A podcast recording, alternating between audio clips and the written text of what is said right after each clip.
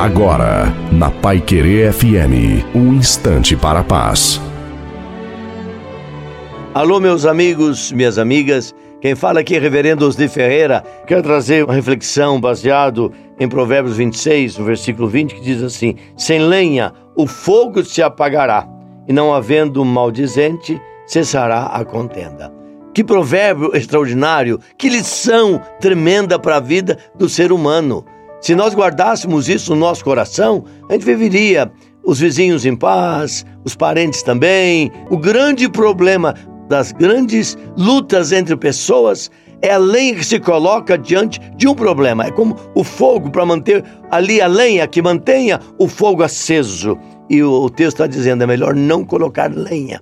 E não havendo maldizente, as pessoas que trazem, na verdade, carvão e lenha para o fogo, cessará a contenda. Se nós aplicássemos isso na nossa vida, é isso que eu quero dizer para você: não vale a pena nós andarmos com lenha e nem com carvão na nossa mão.